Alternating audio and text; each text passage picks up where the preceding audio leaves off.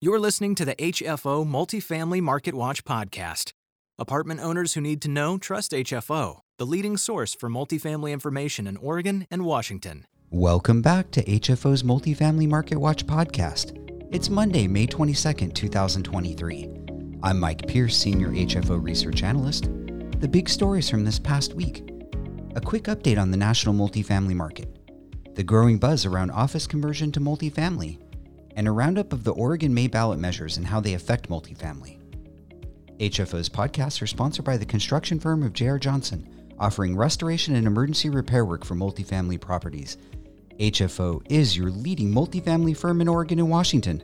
Now, on to our news briefing. The multifamily market continues to display resilience in the face of headwinds, as rents increased for the second straight month in April. The average U.S. asking rent rose $5 in April to $1,709, while year over year growth decelerated to 3.2%, down 80 basis points from March. Rent growth is broadly positive nationally, but regional differences are emerging. High demand Sunbelt metros are feeling the impact of reduced affordability and robust deliveries, while primary metros have less supply growth and some benefit from rebounding immigration.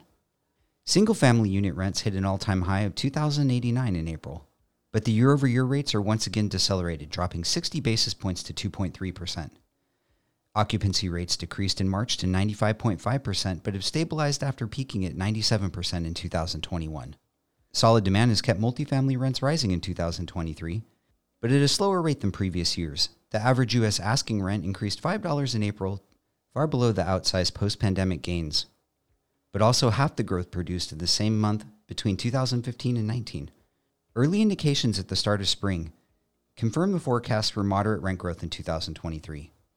Demand is boosted by a tight job market and strong consumer balance sheets, although the question remains of how much longer these conditions will persist. First quarter GDP growth was 1.1% as consumer spending outweighed waning business inventories. However, economic growth is likely to ebb in coming quarters due to factors including a slowdown in housing sales and construction from high interest rates dwindling post pandemic consumer savings, and a squeeze on credit as banks tried to de risk their loan portfolios and the reduction of the Federal Reserve balance sheets. There's a growing buzz around conversion of office to apartments, reducing vacant office space while addressing America's housing crisis. But how viable is it? Over the past few months, attention is centered on conversion of office buildings to multifamily. It's often been suggested it's a solution to two problems elevated commercial vacancies due to office workers' slow return post COVID, and America's severe housing shortage. Due to costs and complications, conversions don't really resolve either problem. But that doesn't mean there aren't individual opportunities that can't produce good results.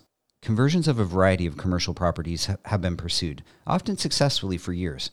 While hotels have proven to be the most natural alternative, given their robust plumbing and suitable placed windows, Office, industrial, and even retail properties have found new life as apartments, often with distinctive personalities. Office, of course, represents a different type of challenge, given its generally higher price point and more central location, often lack the personality that convinces residents to pay what's needed to make them pencil. Is this a good fit for Portland? The Portland City Council has already approved incentives in March, and a number of permits have been filed. It will be very interesting to see this process work out and if developers can get the deals to pencil.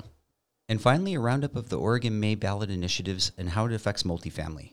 Multnomah County voters overwhelmingly rejected a ballot measure that would have taxed profits on the sale of stocks, bonds, and real estate to pay legal fees for people facing eviction. Measure 26338 has been defeated nearly 4 to 1 according to the Multnomah County Elections Division. One of the main drivers of this was already the unspent funds that are already available to the county. This means that the county government has let millions of dollars sit unused as the region faces a homelessness and mental health crisis. Last week, the Portland City Council tentatively approved a $7.1 billion budget for next year. The city's spending plan also includes a last minute plan to freeze or reduce planned increases to city utility bills and other fees, after receiving complaints from residents of Portland, which is one of the highest income tax rates in the country. Some business leaders have suggested that high taxes may be driving people out of the city, which can be seen in the latest census data saying that we've lost over 2% of the population since 2020. Many residents are calling for a recalibration of how the county spends or doesn't spend the excessive tax tax burden that residents occur.